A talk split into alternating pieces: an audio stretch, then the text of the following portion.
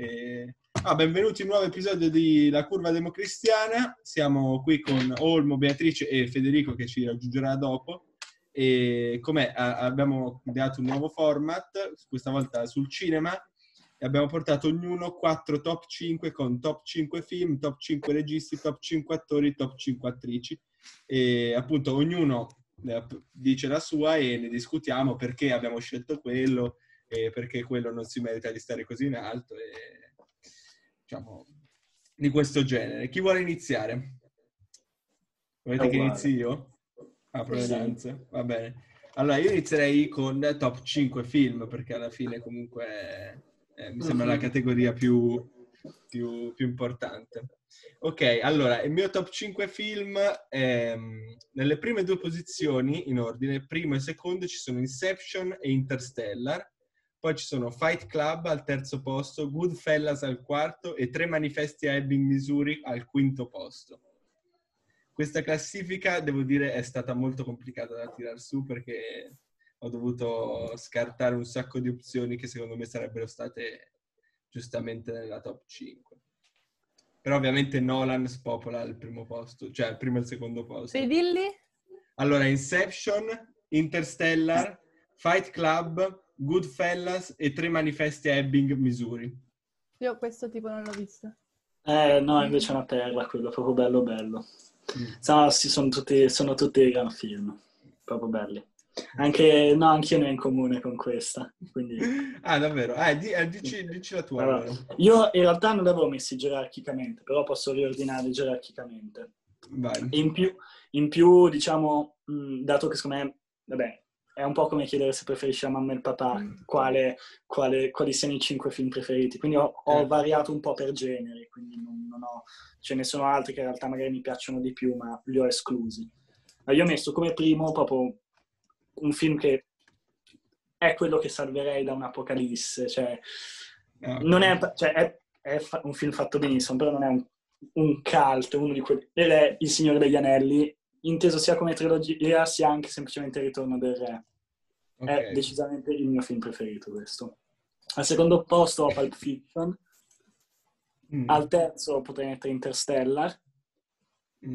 al quarto Blade Runner e al quinto Il Sorpasso, che è Ah, uh, quinto il sorpasso. Sì, diciamo, probabilmente ci sarebbe uno Star Wars, ci sarebbe l'Impero colpisce ancora nella, nella top 5, però non, non, posso non mettere un film un pochino, cioè non posso non mettere un film italiano, tra gli italiani sicuramente il sorpasso. Quello. Certo. Io ho quanto per il sorpasso, cioè film italiano che io più più amo il sorpasso, quindi ci sta. Capolavoro quel film. Sapete che io non l'ho mai visto, devo ammettere ah, questa mia colpa. Bellissimo. Io non l'ho mai visto, purtroppo. No, ma è, è bellissimo, veramente... No, no, proprio bello. Eh, ma perché proprio il, il Signore degli... Cioè, il, io capisco il Signore degli Anelli sia un film che ovviamente ti può piacere, ti appassioni ovviamente alla saga, così come fai per Star Wars, e sì, per, ovviamente per altre saghe cinematografiche. Però metterlo per primo nei tuoi film preferiti, cioè non, um, io quei film non riuscirei mai a mettere in una top 5 perché non riesco a vedere la loro... Cioè a me piace quando un film e si conclude... Sì, quando è autoconclusivo. Esatto, e... esatto, esatto. Eh, perché è proprio col cuore, cioè è proprio il, fa- proprio il fatto che io lo debba mettere, diciamo, nonostante questo, che sarebbe un sacrificio troppo grande non toglierlo, è la conferma che sia lì. Probabilmente perché l'ho visto, c'è cioè uno dei primi film a cui mi sono legato fin da bambino, è un, un genere che amo, non, mm. non, è uno dei miei generi preferiti il fantasy, però in generale mi piace. E Il mm. Signore degli Anelli secondo me è fatto troppo bene da questo punto. Cioè io ho troppi ricordi legati al Signore degli Anelli fin da bambino, quindi certo. eh, comunica troppe cose. Poi comunque è un film decisamente fatto bene. Cioè, adesso a parte... Beh, sì, certo. A, a parte, diciamo, la... Si potrebbe discutere su quanto sia autorevole l'Oscar come, come parametro di giudizio, però sicuramente vincerne 11 non è, non è male. No, infatti non è male. esatto, non è, sicuramente è... Sì, poi che James Cameron esatto. esatto, ne abbia, abbia i, il film con più Oscar è un po'... Sì, poi 11 nel senso 11 l'ultimo che è Ritorno del Re, ma il primo che è diciamo, La Compagnia dell'Anello. Vabbè, comunque è un film che mi è sempre piaciuto tantissimo, infatti anche metterne solo uno non ha senso, non sarebbe più la trilogia. Ma... Certo. No, È che tra, tra l'altro quella trilogia devo- de- non è soltanto uno sforzo cinematografico dal punto di vista della sceneggiatura, ma anche dal punto di vista di come l'hanno... Cioè, No, no, esatto, a, a Peter Jackson, che è il regista che ha fatto King Kong, non mi ricordo se in quegli anni o poco prima, è un mago degli effetti speciali. Cioè, No, infatti. Poi è, è un'impresa di una vita perché filmare tre film di quel genere lì con Sì, quel- sì, ma lui, cioè, Eh, c'erano tutte le- tutti i discorsi dove hanno fatto che lui ingrassasse un sacco mentre faceva i film. e diciamo che è ingrassato per circa 6-7 anni facendo. Vabbè. Però no, Ok. no, invece anch'io poi ho deciso di mettere Interstellar perché boh, cioè, penso No. sia giustamente lì. Vado? Vai, vai, vai. Allora, io non sono assolutamente in ordine di preferenza, le ho messe un po' a caso. Tranne il primo, eh, che è un po' mi vergogno, però è Kingsman, eh, The. Secret Service, è proprio... Lo, c'è un problema con questo film, lo amo, mi fa troppo ridere, eh, soprattutto per la figura del villain, che è quella di Samuel Jackson, che, che odia la violenza, che vomita, mi fa troppo ridere. Eh, poi ho Call Me By Your Name, Uh, eh, anche- perché secondo me è un, un grande omaggio all'arte, molto sofisticato, mi piace tantissimo. Poi ho The Nice Guys, che uh, è il film che più mi fa ridere sulla faccia della terra e secondo me è geniale. Eh, The Social Network, Oh, eh, perché que- tra quelli di Fincher è quello che preferisco. E poi ho Snowpiercer, perché mi piace... Il film, quello di, di Bong Joon-ho, Sì, bello. sì, sì, sì. Credo Eh, che sia... Ciao Lori, mi senti? Sì, vi- ti sentiamo, ti sentiamo. Minchia, grazie a Dio, grazie. Ciao ragazzi, scusate il ritardo, mi sbaglio. No, ci. Ehm, Piacere Federico. ehm, perché Kingsman? Perché questo primo po'? Perché... Perché- Mm, perché mm, è il film che riguarderei ogni sera della mia vita se dovessi vedere solo un film per tutta la vita. E mi fa troppo ridere mm, perché c'è, so, l'eleganza inglese, la classe, però in realtà succede un casino, poi una violenza che è assolutamente finta, ma fa troppo ridere. Non c'è una goccia di sangue, ma vengono tagliati i corpi a metà. È E fa Bellissima la scena in cui c'è mm, lo- il massacro nella chiesa. Sì, bellissimo. Ah, beh, quella Con, è con Leonard Skinner in sottofondo mi, ammetto mi ha fatto per un momento Sì, ridere. ma poi la cosa non so, è il cast. Eh, Il cast è pazzesco, anche il secondo, ovviamente non ho messo il secondo Kingsman, però fa troppo ridere anche quello, con invece tutta la parte americana, Cioè, no, è la vero, è servita tutta Sì, elegante, sì. Donald, cioè fa troppo ridere. E- No, poi secondo me lì c'è stato un lavoro in quel film, cioè secondo me una delle scene più belle in cui c'è un massacro, appunto, a parte quello della chiesa con appunto Freebird, che secondo me è un capolavoro di scena, però anche quella dove c'è Casey and the Sunshine Band alla fine, quando iniziano a esplodere, esplodere le teste. fa troppo Basta- ridere. Quella parte lì devo dire che per un film d'azione, che poi in realtà ovviamente ha una vena comica abbastanza evidente, è uno tra i migliori assolutamente. Però.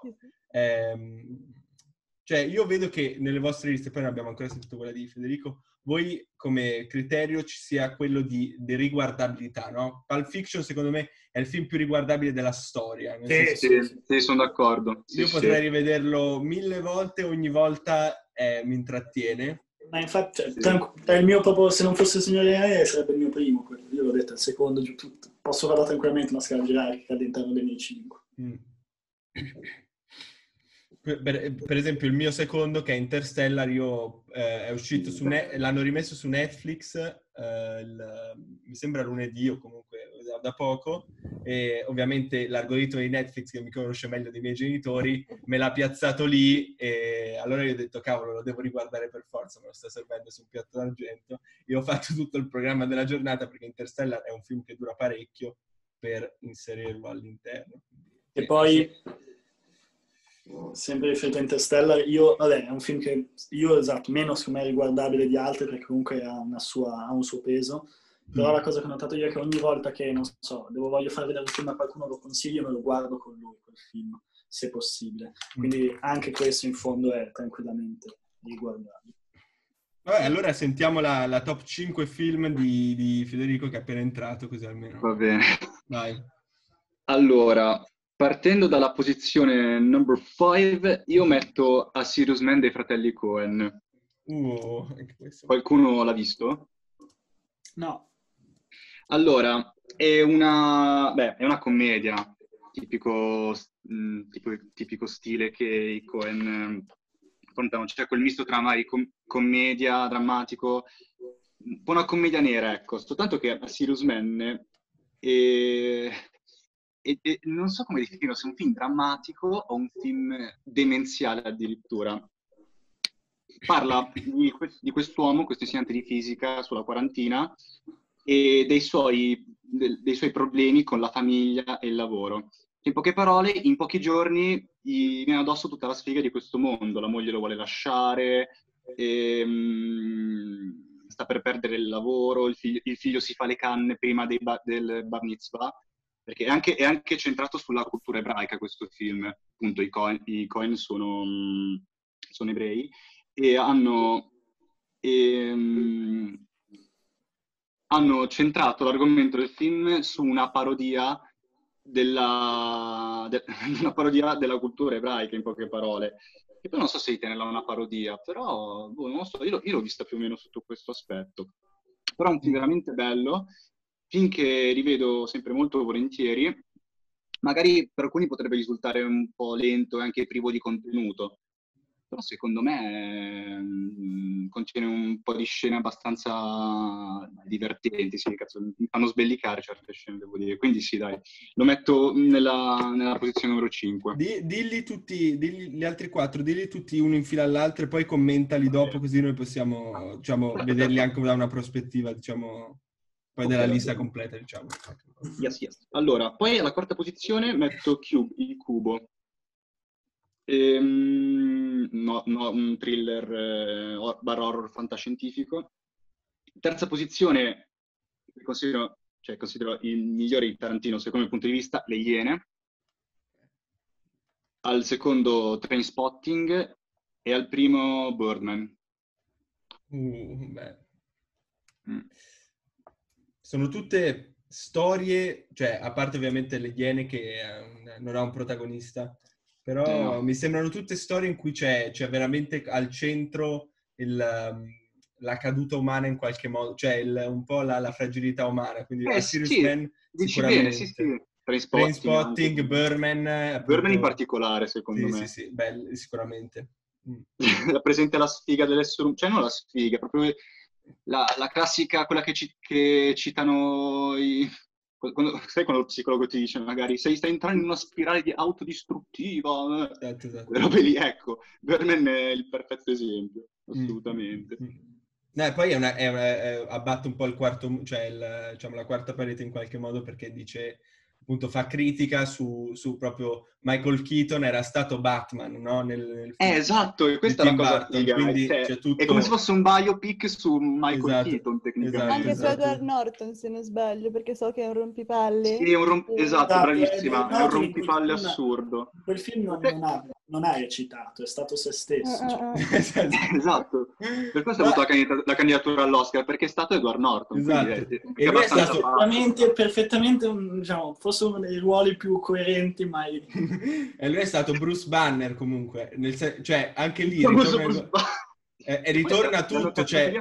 È vero, porca vacca. Lui è il Iarritu, secondo me, gli- il- chi ha fatto il casting di Burman, chi ha fatto il casting di Burman, secondo me è un genio perché ha trovato tutte delle persone che erano nei ruoli perfetti, cioè eh, erano se stessi in Esatto. qualche modo. Grandi ignari tu. Che Vabbè, non credo che Mazzone sia stata una tossica, non lo so, magari vero, non, non ce Dai, lo dicono, non ce lo dicono, però vabbè, è vero. No, no, è vero, è vero. Vabbè, Eh. sì. Magari Vabbè, allora... È stata una Sì. tossica. E No, poi Trainspotting secondo me vabbè, quello è un, è un- ha segnato la cultura inglese da quel punto di vista per anni, perché film- Assolutamente. sia il libro che il film, secondo me, sono fondamentali per capire l'insofferenza inglese in quegli anni lì. E Sì. poi in particolare scozzese, che poi ovviamente. Right. E... A parte che è uno di quei pochi casi in cui il film è meglio del libro, Mm, onestamente. Cioè, credo che il film sia nettamente superiore al libro, ma anche il sequel, che beh, il libro si chiama Porno, bel titolo. E poi beh, il secondo si chiama Trace 2, cioè Trainspotting 2 appunto. Che poi non, non, non, mi è, non, mi è, fatto schifo, sarò sincero, il, il sequel. Anzi, l'ho apprezzato, l'ho apprezzato, molto. Beh, fare un sequel... Uh... Dopo anni. Esatto, dopo dopo anni. fare un sequel bello dopo anni è difficilissimo, secondo me. E secondo Comunque, me Cube è una, è una hit, invece. Grazie. No, ma Perché Cube, Cube io non l'ho visto tutto, però secondo me è il, non il capostipite, ma uno dei, dei primi no, forse neanche dei primi, però diciamo un, un, grande esempio di quei film che cercano di unire eh, fantascienza, distopie, queste, in, una sorta di introspezione umana, cioè una distopia, cioè, non so, sì, può anche uh, C'è una serie di film che si rifà a quel genere, che sono The Circle, anche quello che è uscito su Netflix l'anno scorso, cos'era? Il Buco. Sì, l'ho visto. L'ho visto sono tutti di quel genere lì. Certo. So, che li guardi molto volentieri, eh, se hai voglia di, di analizzare un po' questa, questa sorta di diciamo, filosofia umana interpretata come utilitarismo allo stato estremo. Questi mi piacciono molto quei generi lì, però mm. spesso sono un po' caranti, cioè carenti dal lato diciamo, allora, dal, lato tecnico, dal lato tecnico si posso anche essere d'accordo. Diciamo che è un sì, genere che non viene mai quasi, cioè non viene mai affrontato da grandi registi, cioè da grandi nomi. Per esempio, Cube è stato girato da un canadese di origini italiane chiamato Vincenzo Natali. Non mi fa, mi fa da ridere il nome. Canadese di nome Vincenzo Natali, abbastanza simpatico come nome. E...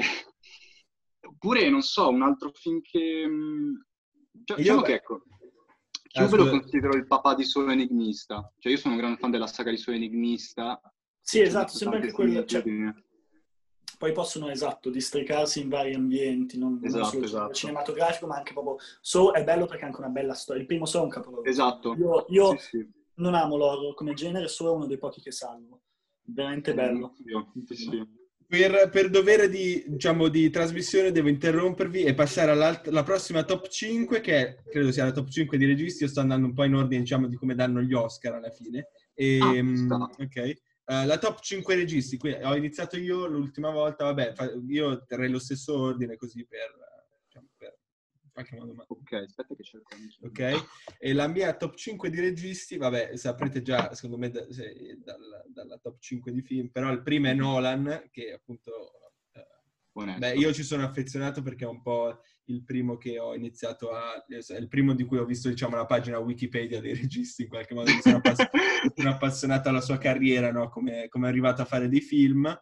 Poi secondo Tarantino, perché secondo me ha una capacità di non abbassare la qualità mai, cioè lui continua a fare film e non, non ne sbaglia quasi mai, cioè non, vero, qualcuno può dire The Eightful Eight magari è andato un po' fuori dal, dal suo standard, però secondo me non è mai stato. No, fa troppo ridere. Cioè... Ma no, ma col cavolo, la Netflix è bellissimo. Cioè, tre ore attaccato a uno schermo sono in una stanza. Esatto. Fare esatto, l'appellazio sulla neve gelata è da Oscar. Esatto. Il mio grosso uccello nero. Posso dire parolazze?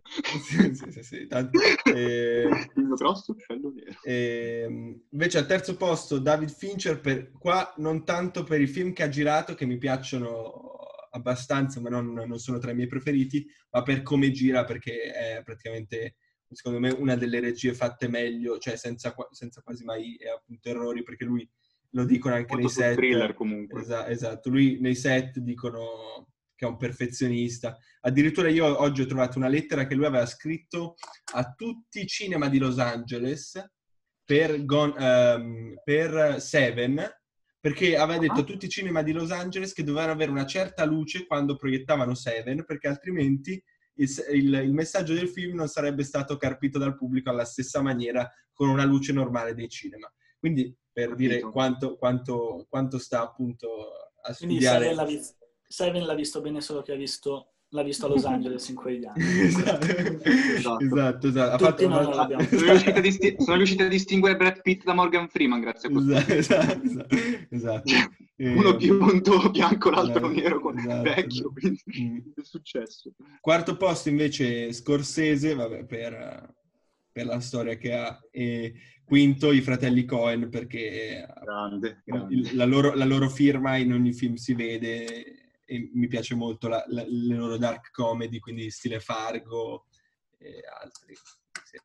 Questa è la mia top. E poi se siete d'accordo, ultimamente, cioè gli ultimi film di Fratelli Cohen non sono per niente piaciuti. Cioè, io sono grandissimo, cioè, li, ho, li ho messi nella top 10 i fratelli Coen, però non so, come se negli ultimi anni avessero perso veramente qualcosa. Negli anni 90 e inizio anni 2000 veramente c'è una differenza grande così. Mm. A me i Coen non piace. Cioè, mi dispiace, ma non mi piace. E vabbè, va sì. Eh, vabbè, de gustibus. Esatto. Cioè, dipende, eh, però di base non mi guardo i film dei Coen. Mm. Secondo me si salvano solo col grande, cioè non si salvano solo, cioè solo per il grande Le Boschi hanno già, si sono già salvati da tutti. Hanno preso tutto, hanno preso No, tutta, vabbè, tutta la però- Sì, sì, sì. No, vai. tutto, Joel. Ethan. Eh, Vado io. Vai, vai, vai. Vado io. Vai, vai, vai, vai. Vai. Allora, io- al mio primo posto è indiscutibilmente Tarantino, non ho, non ho dubbi. Al secondo Mm. Nolan. E quindi... eh, Al terzo posto io metterei Ridley Scott, uh, perché io sono, amante, io sono amante delle storie, sì, probabilmente anche dai cinque che ho messo. Ti piace la fantascienza? Mm, s- tutto, cioè a me piace tutto, l'importante è che sia una storia, cioè ci deve, il messaggio deve essere nascosto in una storia. Capito. quindi diciamo Tarantino, Nolan, Ridley, Ridley Scott su, su questo regna sovrano. Può Mm. prendere qualsiasi genere, in realtà lo sfondo. Poi ho messo Clint Eastwood perché ha fatto troppi film che mi piacciono in realtà. Eh, mi piacciono, Io cioè, Gran. Gran Torino è, anche se in realtà i suoi film sono spesso politici e non, non- non sono troppo d'accordo sulla la visione che ha lui, però ha fatto anche dei film che in realtà, cioè fino a prova contraria, ci sono delle cose troppo, troppo belle. E poi ho messo Miyazaki come ultimo, come quinto. Però... È vero. Anche lui. Eh sì, sì, sì, sì. Sì, è vero, Sì. quasi, quasi, cioè, quasi nessuno cita mai registi film di animazione, tipo, non È so, vero, John. Lasseter per i film Pixar, sì, credo sia lui, Mm, John mm, Lasseter. Sì, sì, sì. sì, Oppure sì. esatto come ha fatto mm, lui, Miyazaki. No, io Mm. Miyazaki ci avevo pensato, cioè effettivamente è proprio... Io ho tentato di mettere anche il Castello Errante di Ao nel- nella top 5. Sì, bellissimo. Per me è migliore di Miyazaki. Sì, anche secondo me. Eh, ci sono tantissimi film d'animazione che secondo me, col fatto che sono film di animazione, non ti vengono in mente quando fai tipo una top 10 di film. Eh, esatto, sì, perché... Perché un po' il tuo cervello li accantona come... No, vabbè, io tipo ultimamente, io sono in fissa con le liste, ho scritto una lista dei miei film d'azione preferiti e c'è Toy Story 4, perché mm, mi fa proprio- cioè, è un gran film Eh, d'azione. secondo me la sceneggiatura, dei, sala, la, la- la sceneggiatura dei film Pixar è, è una, sono delle È un storie che, che reggono sempre benissimo. Una- beh, È come secondo me- Tarantino. È come Tarantino. Che non scende mai di Tarantino. I Toy Story possono farne 10 non scendono No, è vero, è vero, è pazzesco. Gozzi la testa Buzz Lightyear ed è Tarantino però versione animazione. Basta, basta pensare che i più brutti sono i Cars e vabbè. Esatto, e, e- e che voglio dire?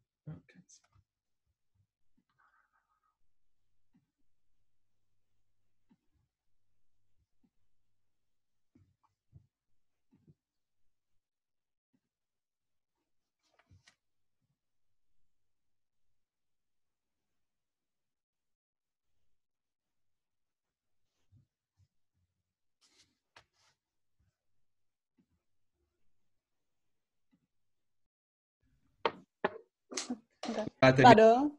Vai, vai, vai. Mi si è buggato il computer, ok.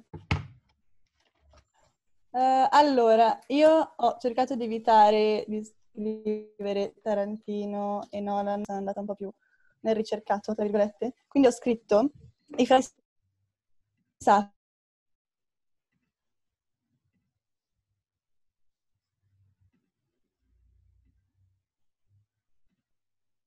veloce, secondo me ci sta.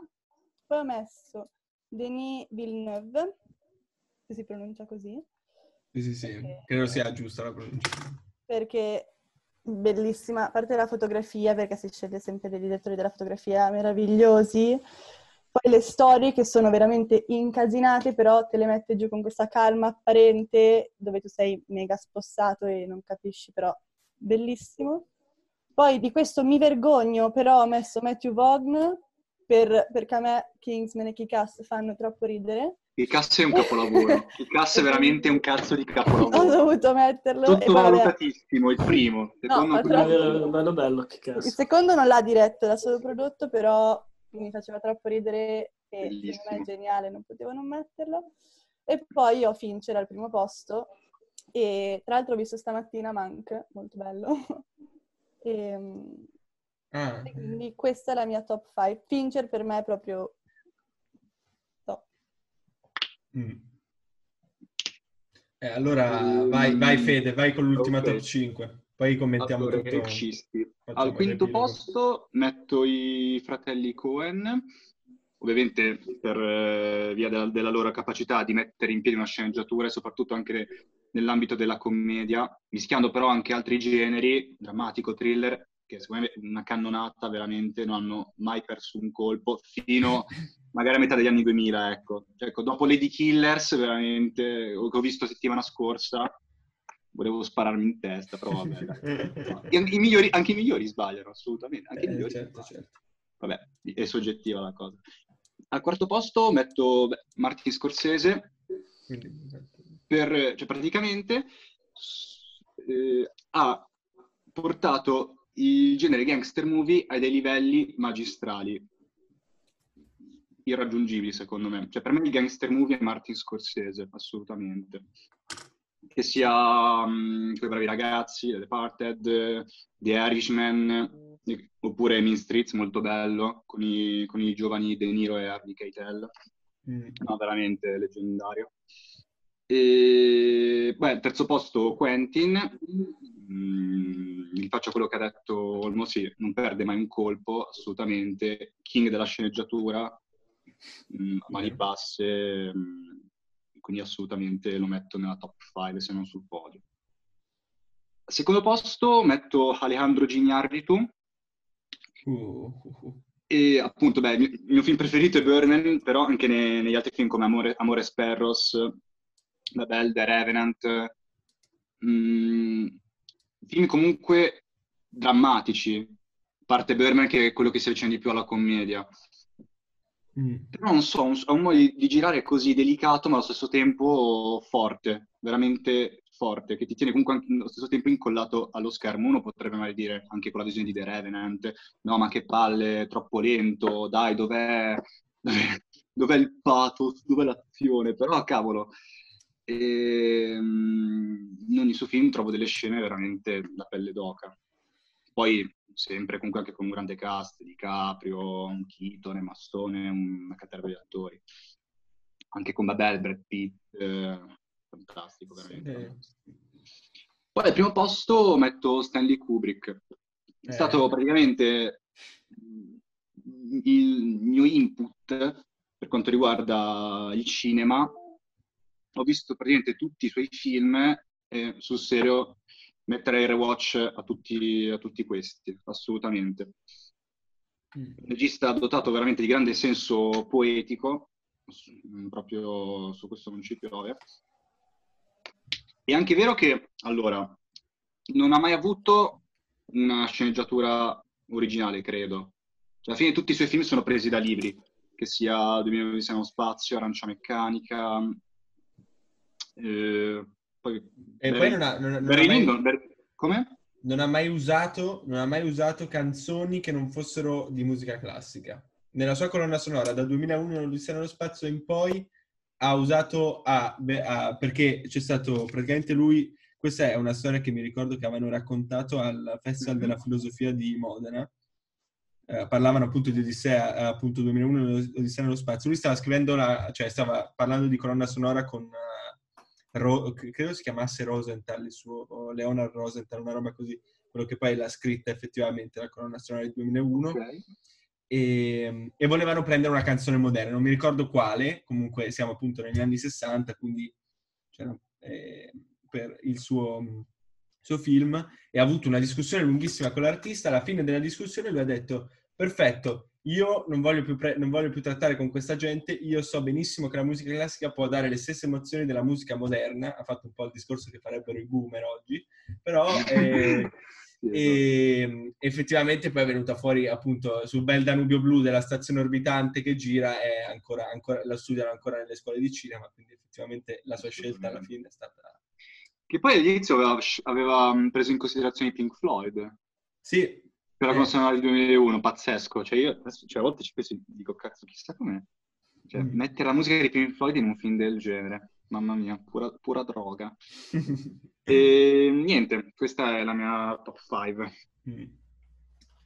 Esatto. Wes Anderson nessuno l'ha messo nella No, io... mm, Sì. non posso- No, no. Non Comunque... mi piace per niente Wes Anderson. No, Kubrick bellissimo forse- da vedere, però... Ah, eh. Cioè, proprio visivamente meraviglioso, però io guardo i film di Wes Anderson e sto con l'ansia perché io devo avere la simmetria delle scene e penso a lui con la simmetria. con la sciarpetta, con la sciarpetta. Poi, però, sono bellissimi, eh, piace- la tazza di tè in mano, la, ca- la giacca a quadri. ti deve dare una calmata, secondo me. Cioè, è proprio esagerato. Però Proprio sì. molto bello, mi piace molto, i suoi film mi piacciono molto, quasi. Sì. Ah, secondo me è un genio, eh, può essere anche un'accezione negativa del genio, perché lui in Grand Budapest Hotel, no, quando fa vedere le scene della funicolare che portano all'hotel, sono palesemente un modellino, lo sa anche lo Eh, si spettatore. vede. Esatto, però lui lo fa vedere come una scelta di stile, no? Come per dire, guardate, io sono talmente sofisticato che non devo andare a fare un effetto speciale con un green screen Non della voglia. funicolare. Non ho voglia, ti faccio il modellino che va avanti e indietro, che avrà speso, non lo so quanto avrà speso, pochissimo, e a quel punto sembra una scelta di stile. Quindi in qualche modo lui, secondo me, copre anche un po' del... Sì. La segretaria di produzione che arriva lì, scusa Wes, però d- con tutti sti, Hai con tutti sti- cazzo. esatto, con tutti sti gialli non Boris. ce la possiamo fare, esatto. con tutti sti Comunque è bellissimo perché appena hai detto cazzo. segretario di produzione mi sono immaginato come cazzo si Itala. chiama quella- Itala. Itala. Itala. Mi sono immaginato Allora, Itala quando è che che ce l'avevamo sti capelli, Itala? Ti ho fatto il malocchio, Wes. Mamma mia, ci ha fatto il malocchio. Dobbiamo fare un podcast in cui parliamo soltanto di Boris, eh? Ma c'è, Sì, tanto- è un mondo, dovrebbe è un mondo dietro Comunque Boris. di Boris si potrebbe parlare per... Per. Assolutamente. Solo di quello. Mamma solo- mia. Esatto. Che, allora, apro e chiudo parentesi perché se no Vai, vai. non finiamo dal... non usciamo dal... No, da- ti da prego, questa- falla anche lunga, non ti cosa. preoccupare, falla anche lunga. Se Boris fosse stata prodotta negli Stati Uniti sarebbe stata ricoperta di Emmy e di stagioni. Sì. Assolutamente, Questo è senza assolutamente. Solo che Boris in Italia... Golden Globe a palate. In Italia usciva su Italia 1, io me lo ricordo ancora perché mh, mi ricordo che i miei genitori avevano visto qualche puntata su Italia 1, usciva tipo in seconda serata, ma tardissimo. Era visto, avete visto la prima stagione su Netflix, ha una qualità che fa vomitare perché è Sì, in sì. 480p praticamente. E, mh, e secondo me ha una sceneggiatura comica che non molla un colpo. Nella io- prima io stagione non molla un cazzo. No, ma troppo Quanti, quanti, quanti, diciamo, tormentoni ha lasciato? Cioè, Ma un No, casino, è casino. incredibile, incredibile. È arrivato il Papa Nero. i miei, tutta la mia famiglia più o meno lavora in quell'ambito lì, non del cinema ma più della pubblicità, quindi case di produzione, Mm. È così, è così.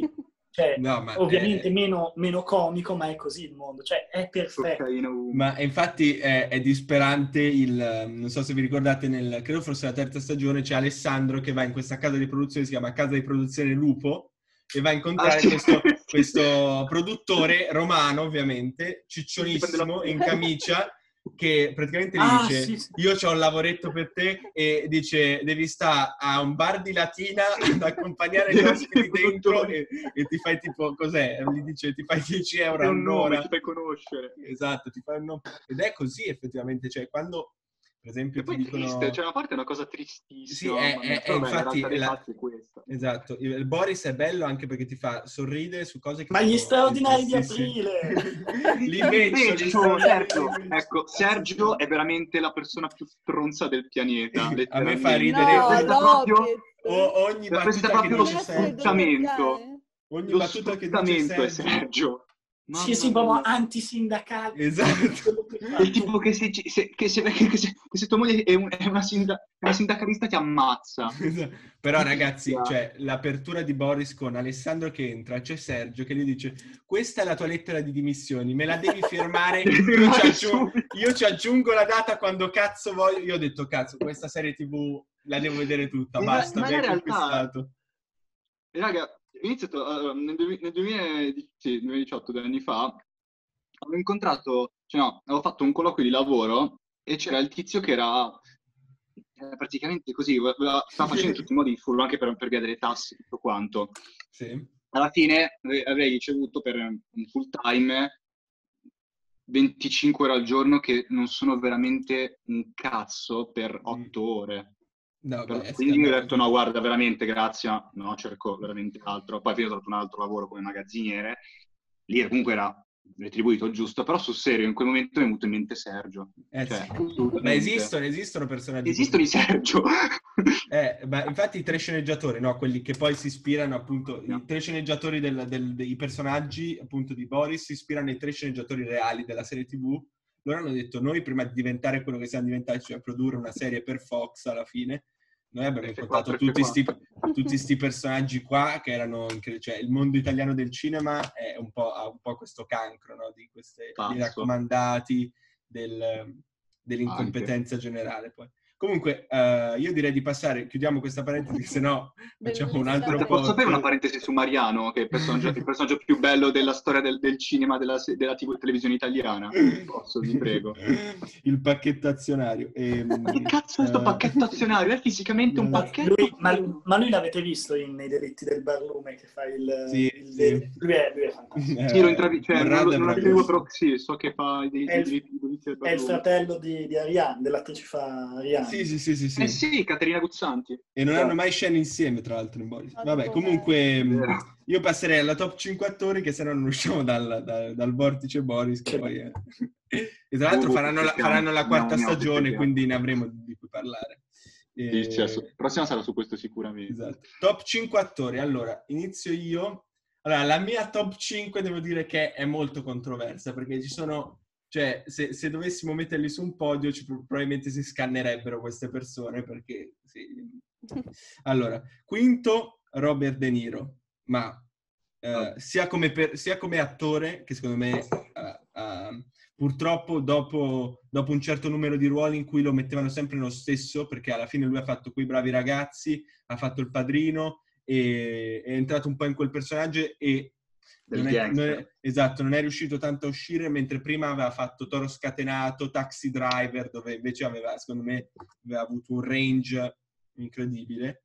Non è riuscito tanto a uscire, ha fatto ovviamente anche altri ruoli e adesso sta facendo dei film di merda perché ha fatto Nonno Scatenato, ha fatto un altro film quest'anno che è imbarazzante, però vabbè, anche lui deve portare a casa la pagnotta in qualche modo. E- Vabbè, credo che, c'è- cioè, credo che abbiamo già la parte un po' di Esatto. pagnotti.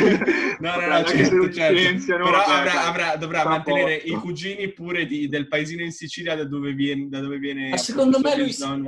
Io ho questa teoria. Lui, lui non è che lo fa per storia, lui si diverte proprio. Ma probabilmente- beh, a fare nonno Il cinema- scatenato Il cinema deve essere anche trash, altrimenti che, che noia. Esatto. I trash movie sono pur sempre cinema, anche il cinepanettone, cazzo me ne frega. Vero, vero, vero. Che c'è una cinepresa e cinema.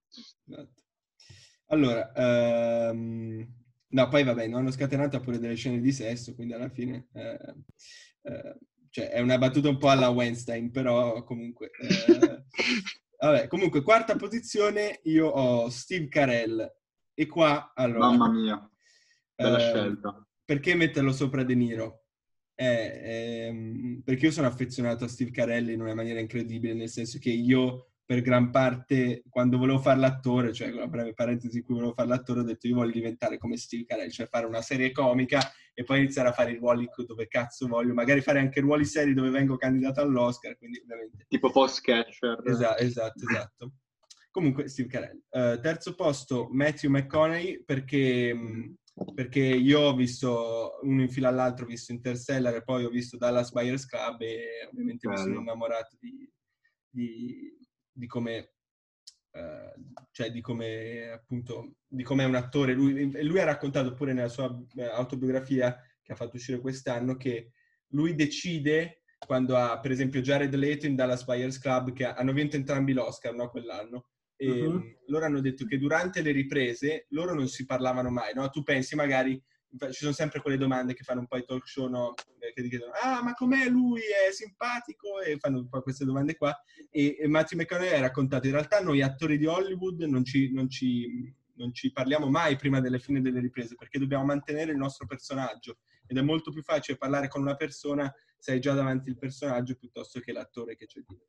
Molto professionale comunque come cosa. Esatto, assolutamente. Secondo, Christian Bale, perché eh, a parte che ha una capacità di, trasfor- di trasformazione incredibile, perché è passato da- dal Cavaliere Oscuro, ha fatto poi American Hustle, ha fatto Vice, insomma, ha- secondo me è un attore... Sì, io sono, io sono convinto che Christian Bale sarà... Cioè, descriverò ai miei figli Christian Bale come i miei mi hanno descritto, non so, De Niro. Marlon Brando. Sì, De Niro, bravo. esatto. Mm, esatto. E poi primo, e qua purtroppo eh, farò incazzare qualcuno, io primo ho Edward Norton. Perché? No, Perché, sono, d'accordo, ci sta. perché in Birdman appunto fa se stesso, però lo fa molto bene e... e poi mi piace molto la sua visione del cinema perché lui eh, in qualche modo ha esplorato tutte le... ha fatto lo sceneggiatore, ha fatto l'attore, ha fatto il regista. Non è mai è stato eccellente solo dal punto di vista dell'attore ovviamente, però eh, mi piace perché si vede che c'è una grande passione per il cinema e appunto quando recita, se si può chiamare recitare, comunque si vede in qualche modo. Quindi questa è la mia top 5 e sì. Appunto, magari Christian Bale dal punto di vista tecnico è superiore a Edward Norton, anzi senza, senza dubbio, però Edward Vabbè, io lo metto al bella. primo posto. Ok, vai Olmo. Allora, io al quinto ho messo, eh, io suo ho visto solo un film veramente, cioè poi lui fa anche un personaggio in Game of Thrones e ha delle apparizioni sia, cioè sia in, eh, in, eh, in Star Wars sia in... eh, vabbè, non mi ricordo. Comunque è Max von Sydow e solo per il settimo sigillo. Io solo per quel film lui lo metto al quinto posto. Veramente, proprio, secondo me è veramente bravo. Vabbè, ovviamente lo è, però mi, mi è piaciuto proprio tanto. Al, al quarto posto ho messo Jack Nicholson. Eh, eh, vabbè, o- oggettivamente, a parte i suoi ruoli, a parte in Shiny, tutto, qualcuno vola sul nido del cuculo, è Sì, troppo, sì. è troppo bravo, è veramente troppo. Il Joker. Io volevo mettere Ledger, ma in realtà solo, non, ho deciso di non farlo perché solo per quel ruolo non, non l'avevo messo. Poi ho messo al terzo um, Matthew McConaughey anch'io, perché io ho visto invece filati, in- no, non filati a Interstellar e poi invece True Detective. Io ho Eh. ragionato anche sulle serie tv e io True Detective la metto tranquillamente nelle mie tre serie preferite. Quindi tranquillamente. Al secondo ho messo, vabbè, qua diciamo, sono andato un po' più sulla storia del cinema. Io ho messo Chaplin, ma perché di recente ho visto Luci della ribalta, ho visto Il grande dittatore e non potevo non metterlo. È l'unico storico che ho messo, diciamo. E al primo posto invece ho messo, co- sempre con il cuore, Viggo Mortensen. Sia per Il Signore degli Anelli, sia in generale perché è un, un attore immenso. E, e vabbè. Mm, Quindi questi sono i miei cinque. ok. Mm-mm. Ma io avrei messo Heath Ledger comunque. Eh, no, Ma non senso- solo per Joker. Cioè, No, no, ok, io non ho... non- cioè, a me è piaciuto tanto solo in gioco, cioè non Ah. Negli altri non... Però... Cioè, non so, è lo stesso ragionamento che ho fatto con Max Sydow, però mentre lui per quel ruolo... Cioè, non so, è, è anche una visione soggettiva, nel senso, quando mi sono lasciato trascinare, Heath Ledger è stato per anni un personaggio, cioè il Joker più che Heath Ledger, un personaggio che io ho amato. Eh, quindi l'avrei messo tranquillamente. Ho deciso di non metterlo perché secondo me c'era chi, chi nella mia testa meritava di più, però è ma, sicuramente... ma in realtà neanche l'ho messo, però col cuore un po' spezzato non l'ho messo. Cioè, secondo me è una terra... sa- Chissà cosa avremmo potuto fare Eh, di più. Eh, eh, sarebbe stato bello eh sì. saperlo. Vabbè. Eh, prossima top 5. Allora, Vai, vai. Vado. Allora, sì, No, i miei non sono in ordine di preferenza, però provo a metterli. Allora, ho messo Ryan Gosling, però ho un disclaimer da fare, perché io lo amo particolarmente nei- nelle commedie. Cioè, secondo me lui nelle commedie... Guys è è- fantastico. in, in The Nice Guys mi fa troppo ridere e anche tipo nella Grande Scommessa, che non è un film com- prettamente comico, il suo personaggio fa troppo ridere. Quindi secondo me Ryan Gosling è molto bravo, però tipo anche in- come un tuono boh, poteva andarlo a qualsiasi altra persona il ruolo. Invece secondo me nelle commedie è proprio, cioè, al massimo. Mm. Poi ho Jake Gyllenhaal, perché secondo me è, è un po' il discorso di Christian Bale, ma lui lo fa con la faccia, cioè eh, cambia, Mm. cambia se stesso, tipo appunto in Nightcrawler è- ha sti occhi sbarrati, pazzeschi, però poi ti fa amore altri rimedi, cioè secondo me è molto, è molto versatile. Poi ho invece Jesse Eisenberg, che al contrario di Jay Gillenal non è affatto versatile, è sempre lo sfigatino, mega intelligente, che però pieno di sé, però mi, mi piace proprio il suo modo di recitare, mm, lo trovo molto sofisticato. Poi ho Jonah Hill, che secondo me... Grande. È, That's Bad, il miglior film della storia. Era 22 Jump Street, me lo sono sognato, cioè stavo male, mi sono svegliata ridendo, tipo, cioè stavo male. Fa troppo ridere Jonah Hill, è bravissimo. Eh, ma poi appunto passa anche lui da ruoli molto seri, tipo True Story o Moneyball, a fare il coglione in The Wolf of Wall Street. Cioè, Sì, è vero. pazzesco. E poi ho Cillian Murphy, eh, non solo per Peaky Blinders, che vabbè è iconico come, come ruolo, però secondo me è molto bravo anche mh, negli cioè, nei film per cui non è famosissimo, eh, come tutta la trilogia del Cavaliere Oscuro di Batman, eh, o Dunkirk. Eh, secondo Mm. me è molto, molto bravo, molto affascinante, molto, molto pacato, ma Mm, secondo me è un grande attore, un grande attore. sono d'accordo, sì. E- Questa è. Mm. E no, appunto, ehm, secondo me passare dal drammatico al comico è molto più difficile rispetto al viceversa, nel senso che eh, molto spesso gli attori drammatici che passano al comico li vedi subito, no? Perché non riescono a, a rientrare un po' nell'atmosfera dei film comici dove no- non ci si prende tanto sul serio e appunto riuscire a passare tra i due, diciamo, macro generi è, è molto difficile e per esempio Jonah Hill lo sa fare benissimo e infatti eh, Ryan Gosling pure sono due, secondo me, maestri di questa cosa, quindi sì, assolutamente. Sì, Ryan Gosling Jim Carrey. eh, Jim Carrey, è vero. Mm. Bravissimo pure lui. Cazzo, sì. Eh, vabbè, era un nome che doveva uscire. avreste dovuto metterlo. Era un nome che doveva uscire questo. Eh, esatto, esatto. Eternal Io messo nella top, Sunshine, nella top 10 ma non nella top 5. Eternal Sunshine, lui secondo me si, si meritava un- almeno una nomination, poi vabbè, non gli hanno dato manco The. Truman Show. E The Truman Show pure, esatto. Se passi a fare The Mask a The Truman Show qualcosa te lo devono dare comunque. Esatto. Sì, sì, sì. Sì, The. Mask fa parte di quei, fi- di quei ruoli come Birdman. Esatto. Eh sì, esatto, Devi- devi faccia di gomma, in effetti. È il biopic su Jim Carrey prima ancora che diventasse famoso. quindi- Tra l'altro, tra l'altro mi ha- È eh, lungi- un film lungimirante. esatto. si doveva prendere, doveva prendere gli antidolorifici per quel make-up perché era talmente invasivo che mh, i muscoli facciali si- cioè, iniziavano a fargli male, quindi lui doveva prendersi degli antidolorifici, cioè figurati, è arrivato fino a quello per fare The Mask, quindi sicuramente... Ma anche nel Grinch so che ha avuto un sacco di sbatti. Sì, è vero, è vero. Beh, ci metteva tipo 12, non lo so, 10 ore per fare quel make-up. Vabbè, comunque vai Fede con la tua top 5 di attori.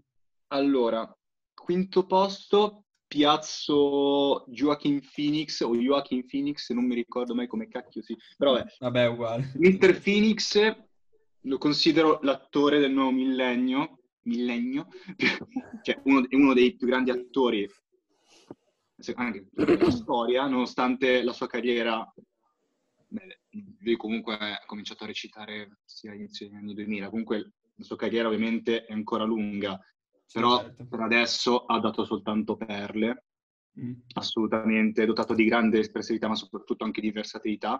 Basta anche mh, esatto, quello che diciamo prima, lui ha fatto nella maggior parte dei casi ruoli drammatici.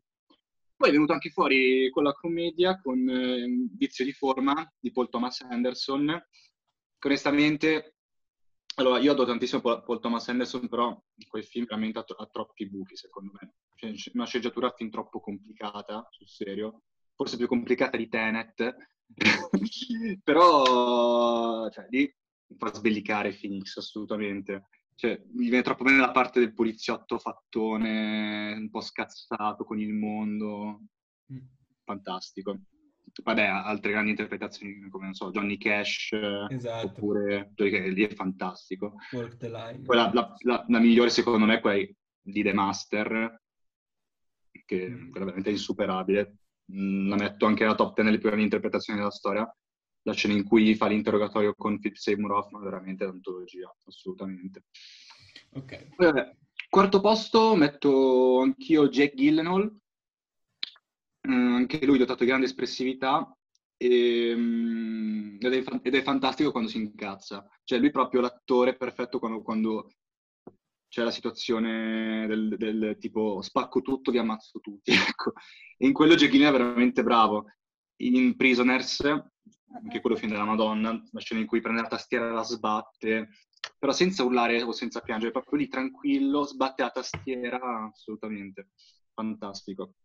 Oppure, come ha detto Beatrice, anche la scena di Nightcrawler con gli occhi sempre spalancati, che per tutto il film rimane così, cioè un po' impassivo, mm, non dà un briciolo di emozione. Poi c'è una scena pazzesca in cui davanti allo specchio si arrabbia, si incazza, lo spacca. Veramente eh, da pelle d'oca. Grandissimo attore, molto sottovalutato secondo me, molto sottovalutato, però esatto, grande attore. Al terzo metto, vabbè, un'icona, del, un'icona di Hollywood, Leonardo DiCaprio. DiCaprio... Um... Ci siamo dimenticati, cioè dimenticati. No, io volevo metterlo, però ho detto, beh, è ovvio che lo metteranno gli altri. Quindi... questo ma non l'avevo... Anch'io ho dato per scontato, lo mettessi qualcuno, ma non l'ho messo. messo. Okay, cioè, magari molta gente dica, mh, vede DiCaprio come il belloccio di Hollywood, bravo a recitare, no, secondo me è proprio un vero, proprio fuori classe. anche lui Mm, non so, non ho mai visto una cattiva interpretazione da parte no. di... No, lui fa coppia, fa coppia con in quelli che diventeranno gli attori simbolo della nostra generazione. Sì, sì. No, DiCaprio è già assolutamente, cioè lui è proprio l'attore simbolo degli anni 2000. Assolutamente. Non ha mai sì. sbagliato una performance, no, nel senso, eh. o c'è, no, o c'è qualcuno no, che li sceglie i film, oppure lui, lui, non ha mai... Allora, eh, c'è da dire che un, un, difetto che si può trovare a DiCaprio, ed è mm. uno, proprio, che se fai un film con DiCaprio deve esserci lui come protagonista e basta. Fine, no, puoi... però in Django, in Django. Eh, esatto, eh, però in Django già lì si prende veramente una parte di... No, no, è, vero, è vero, in, Django è così, però ehm, quando ci sono le scene, cioè, la, c'è praticamente un capitolo a parte, cioè, che un altro, cioè quel capitolo Candyland di Django, mm-hmm.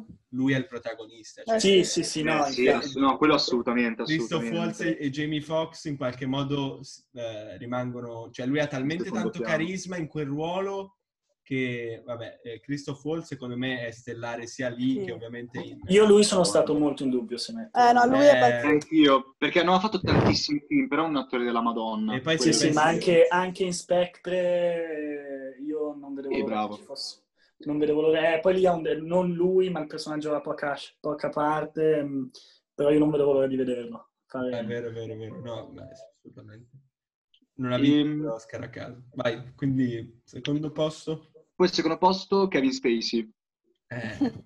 Che io dico, vabbè, ehm, adesso... È, Però possiamo questo... non parlare di soliti sospetti perché non l'ho visto, per favore. No, vabbè, anche io, neanche l'ho visto, neanche Kevin, visto. Il personaggio di Kevin Spacey nei soliti, nei soliti sospetti è fantastico. No, non faccio spoiler assolutamente. No, esatto. Dico soltanto che l'interpretazione è veramente magistrale, assolutamente. Ti tieni incollato allo schermo. Cioè, è lui, è lui il film. non esistono gli altri Però attori, cambia cioè, film, ho stra paura di sentire spoiler. Tranquilla, mi, fer- ah, mi, fermo, mi, fermo, qua. I apro e chiudo parentesi. E poi House of Cards, lui la teneva in piedi e basta. Sai che non ho ancora andato... visto? Eh, non, eh, visto, non, ti, appunto, non ti dico niente neanche su questo, esatto. però eh, se n'è andato lui per, secondo me potevano, cioè, non lo so, vabbè, vabbè, lì c'è tutta la roba del politically correct di Hollywood che un po' si è messo in mezzo, però vabbè. allora, ehm, se n'è andato lui, la serie fa schifo, fa schifo. Fa schifo. Ma lui teneva... non è al posto suo. Eh, non hanno messo nessuno, hanno messo lei, che... Robin Wright, eh? Esatto, Robin Wright, che diventa il, cioè, diventa il protagonista della serie al posto suo. Purtroppo, allora, era una scelta giusta perché... Eh, ci sono state serie dove il protagonista se ne va e ne mettono un altro e fa schifo, come Due uomini e mezzo con Ashton. Eh, al posto di Charlie Sheen hanno messo Aston... Ashton, Ashton Kutcher, madonna. Esatto, e la serie è crollata in modo incredibile. Però lì hanno tentato di fare questo, questo cambio e è venuto male perché la serie è crollata anche lì, perché teneva in piedi lui. Comunque sì, Kevin Space assolutamente top 10, top 10 assolutamente. Più che altro lo, lo mettono sempre nel, nel, nel ruolo del, mm, di quel un po' stronzo, del cattivo, diciamo. Ma sì, perché ha la faccia che fa paurissima. Esatto, una faccia molto inquietante, però la sa sfruttare in, in, un sacco di modi. Ad esempio in American Beauty, che è considero uno, uno dei film più belli della storia, anche se lo metto nella top 10 sicura. E, um, lì è un, un, ruolo non cattivo, mo, un uomo medio su, su, sui 45 anni che vive la sua vita uh, con un po' di depressione. Poi beh, ovviamente non sto qua a mettere tutta la trama per fare spoiler, però lì è un, è un ruolo diverso per eh, Spacey. E, certo. Infatti ha vinto anche l'Oscar come miglior eh, attore. Sì. E, boh, in quel ruolo, cioè, in quel film veramente è stato fantastico, assolutamente il metallo più prezioso. Ha fatto la, prende... la parte un po' anche dell'imbranato, un po' del...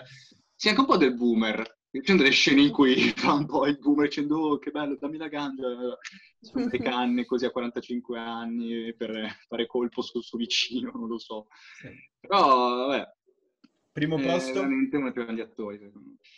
E il primo posto ho messo Robert De Niro, icona immortale, anche lì molta versatilità, nonostante noi lo vediamo come il gangster, eh, il gang, proprio il gangster eh, hollywoodiano per antonomasia, però um, fatto esatto come cioè, i primi occasioni di ruoli che um, escono un po' dal, da quel topic, sì. tipo, beh, Taxi Driver, film drammatico, poi nelle commedie, non lo so, beh, devo dire che in, in, presento i miei la, tri- la trilogia con Ben Stiller. Beh, anche la, il lato positivo. dai. Eh? Anche il lato positivo. Il lato positivo, allora, sì, l'ho visto, ma onestamente non mi ha Beh, là De Niro, De Niro, secondo me lì è non bravo. So. No, lì è molto bravo. No, bravo, per carità, assolutamente. Cioè, fa il, il malato mentale. Che... Mm. Però sì, so, sì. Boh. Mm, forse... Eh, quel, quel, film sulla condizione de... quel film sulla condizione della vecchiaia, no? Nonno scatenato, penso si chiami. No, eh, sì, esatto, che, che rappresenta prima. la voglia di cazzeggiare che dopo un po' arriva un ottantenne, settantenne. C'è un, pro, c'è un significato profondo anche con Zac Efron. che Zac Efron non è nella top 5 di nessuno. Eh, Io l'avrei messo. Ultimamente, no, però ultimamente... Eh, è come no, dai, valere in dai, Ted Bundy. Si è salvato, dai. No, è, salvato. È, è, è, come, beh, come Robert Pattinson. Come Pattinson. Lo, lo, Robert Pattinson si è salvato tutta la vita. Adesso fa Batman. Sì, in questi due anni sì. The, The, Lighthouse. Sì, sì, sì. sì, sì Good sì, Time. In Good Time. Esatto. Bello. No, ma perché lui è andato bene che piace molto... Chi è, che, chi è Cronenberg che lo usa sempre? Anche il Re ha fatto con Timothée Chalamet, sì. Sì, no, no. Eh, anche lui, anche... anche, anche... Esatto, lui... Eh, io avrei voluto molto metterlo, però... Lui, sono... lui è una Rai... No, no bravissimo. Eh, no, è bravo, bravo. C'è una cosa... Bravo e bravo. Però io... Io, io, io, non, con... io non riesco... Anche... Eh, è, un, è, un, è un bell'uomo, diciamo, è un bell'uomo. Io non, riesco... Io non riesco... Io non riesco... No, no, no, io non riesco a toglierli uh, in qualche modo questa nomea che ha del, del, del belloccio, no? Quindi quello che... Eh, vabbè. Cioè, no, è normale, è un attore, è un attore di Hollywood. Eh, sì, sì. È che secondo me cioè, ha avuto anche dei ruoli facili, cioè non facili, ovviamente andrebbe contestualizzato, però interpretare un ragazzo in, una, in un film che in fondo parla di, di sentimenti è più facile che interpretare altro. Mm. Farsi, una, farsi, strada interpretando personaggi di, di secondo piano è tutt'altro. Ma Timothy? Sì, ma comunque... No, però secondo me tipo ha fatto Beautiful Boy che è uscito, cioè non so quando è uscito, comunque è originale eh, Amazon. Sì. E, e, lui fa un tossico dipendente. E boh, secondo me lì si scosta un po' dai ruoli che, che, ha, che, ha, fatto prima, cioè che era il ragazzino carino. E secondo me lì è mm. bravo, anche se c'è Steve Carell che è suo padre. Adesso interpreta il protagonista di Dune. Esatto. E poi fa, fa Bob Dylan. Che non fa impazzire. Bob Dylan nel film di Bob Dylan, sì. Sì, sì, sì, ah sì, Gong Electric. Il, e poi, eh, esatto, fa il film di Wes Anderson che fa appunto The French Dispatch. Quello che... veramente lo aspetto con... Eh sì, anch'io veramente. Questa pandemia sta rovinando veramente tutto. Mm. Però, io sto eh, aspettando No Time to Die da un sacco. Eh sì, esatto. Anch'io, anch'io. Cioè, Voglio vedere amo, l'ultimo degli... L'ultimo, è l'ultimo di Daniel Craig. James poi. Bond e sto aspettando un, da un sacco No Time to Die. Vabbè ragazzi, devo io, appunto io, per... Io anche il nonno, il nonno di Sole Enigmista per, per questioni di tempo devo, devo passare alla prossima top 5, che è top 5 attrici. E vabbè, allora inizio io. Allora, al quinto posto eh, è un po' di nicchia questa perché non ha mai fatto ruoli sul grande schermo notabili in qualche modo ed è Amy Poehler. E a me è piaciuta, mi piace per Saturday Night Live, dove è sempre stata lì a fare Weekend Update, Parks and Recreation, che è una delle mie serie comiche preferite, e l'ho vista cioè, in Mean Girls di Tina Fey, dove fa una mamma, perché loro due sono molto amiche, e mi piace molto come attrice comica e mi sta simpatica, sia come persona fuori dallo schermo, perché mi sembra una di quelle che è rimasta un po' reale, cioè, diciamo, in qualche modo non, non si è fatta un po' abbagliare dalla fama come alcuni, e quindi mi piace per quello. Poi quarto posto Phoebe Waller-Bridge, che è quella di Fleabag, che è... Ah, stra brava. Bellissima, no, lei è veramente bravissima. Si può Poi la dire... anche molto affascinante come donna, Sì, mi piace è vero. molto. No, lei, lei è meravigliosa. Mm. È veramente una bellissima donna, no, a parte, cioè, a parte l'aspetto fisico, cioè veramente brava. Fleabag è una, una delle mie, è una delle mie serie preferite. Si può dire che è più, è più sceneggiatrice che attrice, però anche nel, secondo me dalla parte di attrice lei proprio interpreta le parole che scrive in una maniera che poche, po- cioè, poche altre persone ci sono riuscite. Quindi, Mhm. diciamo, e poi è stata la showrunner sia di Killing Eve che di Fleabag nello stesso anno. Io non so come ci è riuscita, però ce l'ha fatta. E sono due, due serie TV che hanno ricevuto una, una marea di premi, quindi appunto chapeau anche per quello. Terzo posto, Rachel McAdams, perché io sono stato innamorato di Rachel McAdams per molto tempo, molto tempo, per molto Mamma tempo, sia per The Notebook che questione di tempo, che appunto About Time, e, appunto, quindi, e poi Spotlight mi è piaciuto un sacco, e quindi l'ho dovuta mettere per forza. Secondo posto, Francis McDormand, che è un, ehm, la moglie di uno dei fratelli Cohen, e in Fargo è eccezionale, in Tre Manifesti Ebbing secondo me anche lì è eccezionale, infatti poi ha vinto l'Oscar, e in ogni ruolo eh, devo dire che lei ci mette il suo, è, è abbastanza evidente. Primo posto, anche qui eh, ero molto innamorato quando è uscito, beh, quando ho visto La La Land devo dire che eh, per questo ruolo Emma Stone mi ha, mi ha stregato veramente, eh, poi ha fatto anche Burman, mi è sempre piaciuta come attrice, quindi assolutamente primo posto. Sì. Vabbè. Sì, e di attori, visto che hai messo Phoebe di Fleabag, non so come si chiami di cognome. Ok, Sì. L- il- l'attore che fa il prete, secondo me, Ah, Eh, Andrew, Andrew- Scott, eh, Andrew Andrew Scott. Scott. che Un cazzo fa. Moriarty, Sherlock, c'è anche in Sì, sì, sì, sì, sì. 1917. No, lui è... Bravo, bravo, molto bravo. Lui Sì. fa morire da ridere. Comunque, per me, quella che fa Fleabag è veramente un talento pazzesco. Cioè, troppo Sì, è brava. pazzesco. È troppo brava. È pazz- E tra l'altro è sposata, cioè sposata, è fidanzata con il regista di Tre Manifesti a Ebbing, Missouri, quindi è tutto... Marty McDonald? Sì, sì, sì, sì, stanno insieme. E vai Olmo, quindi con la tua top 5 di attrici che abbiamo avuto un po' un misunderstanding perché lui aveva capito di farla... Sì, sì. Anch'io No, vabbè, fatta- ma infatti l'ho fatta stamattina quella di attrice. anch'io. Eh, allora, io anche qui non ho proprio un, um, una gerarchia, perché non saprei neanche... Vabbè. Al quinto posto ho messo Tilda Swinton, Eh, che, che mi piace tanto, cioè è proprio forte. Mamma mia, brava, brava. E poi non piace molto mio padre, quindi mi ha sempre no, passato un po' questo, questo aspetto. Sì. Poi al quarto, eh, metà metà al quarto, ma mm, c'è proprio una gerarchia. Elena Bonham Carter, che, che adoro. Cioè, io, la, secondo me, vabbè, mm, no, secondo, diciamo, è oggettivamente una parte fondamentale di tutta la parte de- dei film di Tim Burton. Se non ci fosse lei, sarebbero molto fondamentale. Sì. Poi ho messo... Ah, è un'ottima attrice, ha vinto un Oscar per Monster, Charlize Theron, però eh, io la metto per Mad Max, perché io amo quel film e solo per quello si merita di stare mie attrici. Poi ho messo... Io, io a me non mi è piaciuto Mad Max, cavolo. Io ho cercato No, tutti i modi. Ho cercato tutti i modi di però zero. Zero. sia Interceptor, io il post-apocalittico fatto in quel modo, quindi non Mm. i- le, le radiazioni, che palle. Questo, Ci sono anche d'accordo, perché in quello effetti è un stato, genere di troppo natura, usato. sì. quello stato di natura, solo macchine, deserto, lo adoro. Sì, bellissimo. tecnicamente è un bel film. No, poi, vabbè. succede ogni, qualcosa in ogni scena, è assurdo, ogni scena. Sì, è vero, è pazze- mantiene un livello di tensione. Mm, mm, mm. E, e Furiosa Eh. mi piace troppo in quel Sì, film. lei è... Poi comunque Mad Max intendo anche in generale il mondo di Interceptor, quindi c'è anche quando c'era eh, Mel Gibson, Gibson. Sì. quel nazista.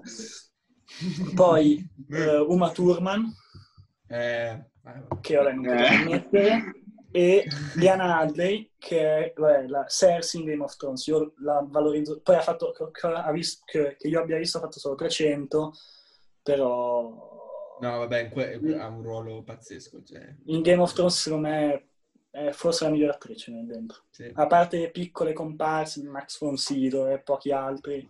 Ehm, non voglio prendervi altro tempo, però questo è, una, que- è un, c'è un po' questo argomento di discussione. Ogni volta che si tira fuori Game of Thrones c'è Kit Harrington, è un bravo attore, sì o no? Secondo me sì. Io non ho visto... non ho mai visto Game of Thrones, quindi non posso Ah, eh, quindi- io- Ho deciso io. No, beh, secondo me non è un, un grande non è il talento in questo, però ha dimostrato ampiamente di saper, di saper gestire quel ruolo. secondo me. Non è un... Dovrà farsi stare cioè dovrà anche lui dimostrare di esserlo attraverso altri ruoli. Fa- è un ruolo facile quello di Jon Snow. Cioè. Sì, vabbè, comunque. Eh, prossima top 5. Allora, anche qua non sono in ordine di preferenza. Ho messo... eh, in realtà ero un po' nel panico, quindi l'ho fatta un po' velocemente, però ho messo Jennifer Lawrence, Mm. principalmente, vabbè, perché alle medie amavo Hunger Games e ho sempre preferito i film ai libri, eh, un po' in generale nella mia vita, però... eh, E io sono fortemente convinto di questa cosa. Adesso sto leggendo, prima di andare a dormire, mi leggo Il diavolo veste Prada, che è veramente orribile. Cioè, io non capisco come abbiano fatto a fare un film bellissimo da quel libro che mi ha cessata. Quindi sono molto fan del film migliore del libro. Quindi sempre amato la Jennifer Lawrence. E poi, vabbè, in realtà, scusatemi.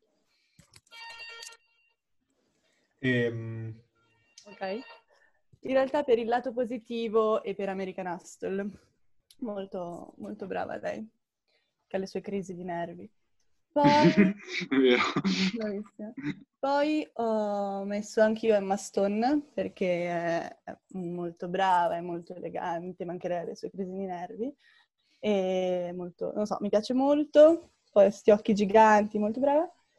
Poi ho messo Margot Robbie, che secondo me è una grande scoperta di Hollywood. Secondo me andrà, boh, per me è pazzesca. Cioè, ha fatto veramente film mm, dove è bravissima, anche gli ultimi Mm. Bombshell. Me a parte che fa un ruolo molto importante per me, quindi ci sta che nella storia vera abbiano aggiunto il suo ruolo a livello Sì. narrativo, perché è veramente importante. Poi anche lei passa da Tonia, dove è una pazza stravolgare, a C'era una volta Hollywood, dove invece è molto elegante, È innocente. molto, però anche devo, cioè, oh, non lo so, è bravissima secondo me in ogni ruolo che fa, anche lei è molto Mm. versatile. E poi chi ho? Ah, ho messo Scarlett Johansson perché, eh, Lei avevo pensato anch'io. perché lei proprio, secondo me, rapisce quando guardi qualsiasi... Cioè, non puoi non avere gli occhi su Scarlett Johansson quando guardi un suo film. C'è un film in cui c'è lei. È proprio, è proprio bravissima, versatile, bellissima, secondo me. Una delle migliori. Lei veramente, secondo me, è penalizzata dalla sua bellezza, mm, perché viene usata per ruoli che, che non, non le fanno onore. Io Ecco. Convinto del talento immenso di si potrebbe dire anche di Margot Robbie in qualche modo. Sì, Però lei è più di meno. giovane. Esatto.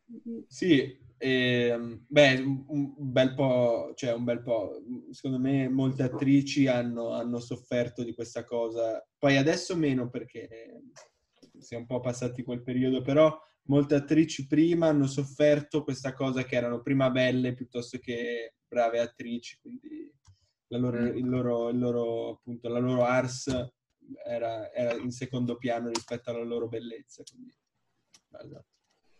E Però- Scarlett Johansson potrebbe essere. Sì, però vabbè, molto... Per esempio, non so se l'avete visto, perché La ragazza con l'orecchino di perla, che è un film Mm. un po' c'è anche Murphy, non l'ho visto, no, Colin no. Firth, dove praticamente secondo me la sceneggiatura è di due pagine e mezzo, eh, però lei molto riesce comunque a tenere, anche se è abbastanza noioso come film, però averla messa secondo me ci sta. E poi ho messo Anne Hathaway, eh, perché secondo me anche lei è molto versatile, simpatica, molto, molto brava secondo me, però principalmente perché volevo unire eh, con queste classifiche il mio amore per un film che non ho citato, che è Brokeback Mountain, dove c'è sia Jake Gyllenhaal, Heath Ledger e c'è anche Hathaway. Eh, e secondo me questo mix di attori boh, rendono un film meraviglioso. Quindi, quindi queste Mm. sono. Le avete tutte? Sì. Sì, sì, sì.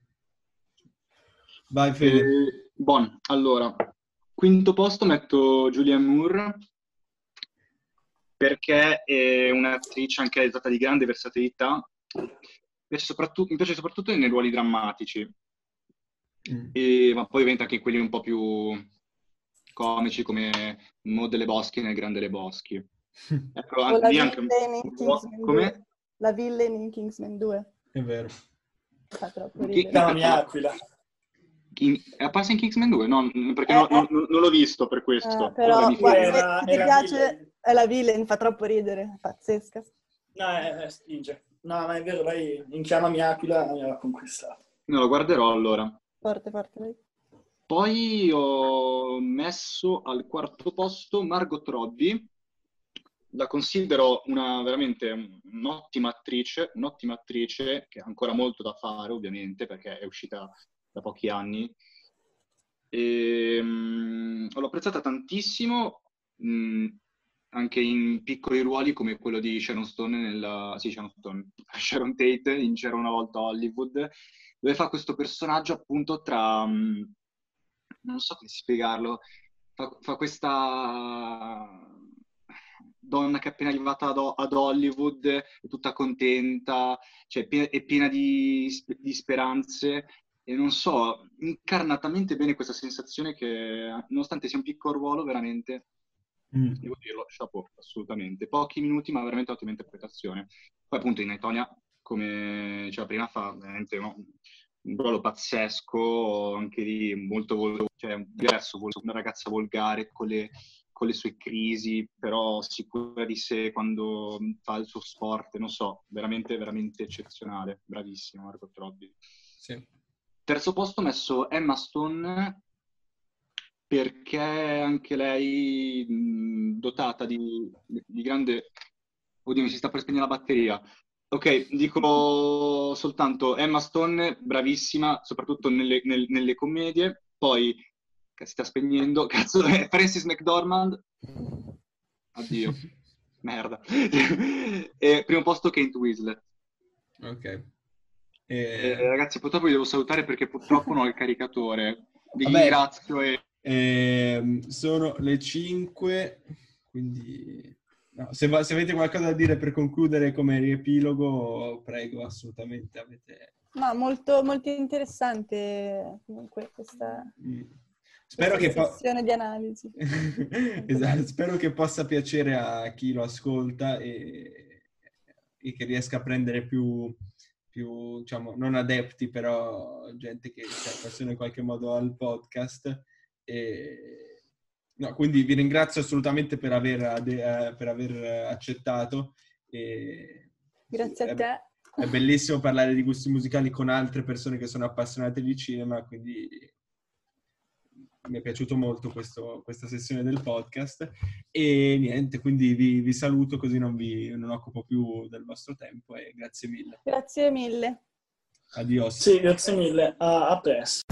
Cosa? Sconti fino al 70% sui prezzi outlet. Ma questi sono i saldi di MacArthur Glen Serravalle Designer Outlet. Le mie firme preferite tutte in un unico posto. Pinco, Diesel, Liugio, impossibile resistere. E se non posso raggiungere il centro, acquisto comodamente dal mio divano con il servizio shopping da casa. Tutte le info online. Motti presenta Adesso seguo la ricetta così non sbaglio. Bardamonda, dressa in fiamma, lucida e poi stecca. Che c'è scritto pare turco, non capisco un H. Se non sai che fare per levarti dall'impaccio.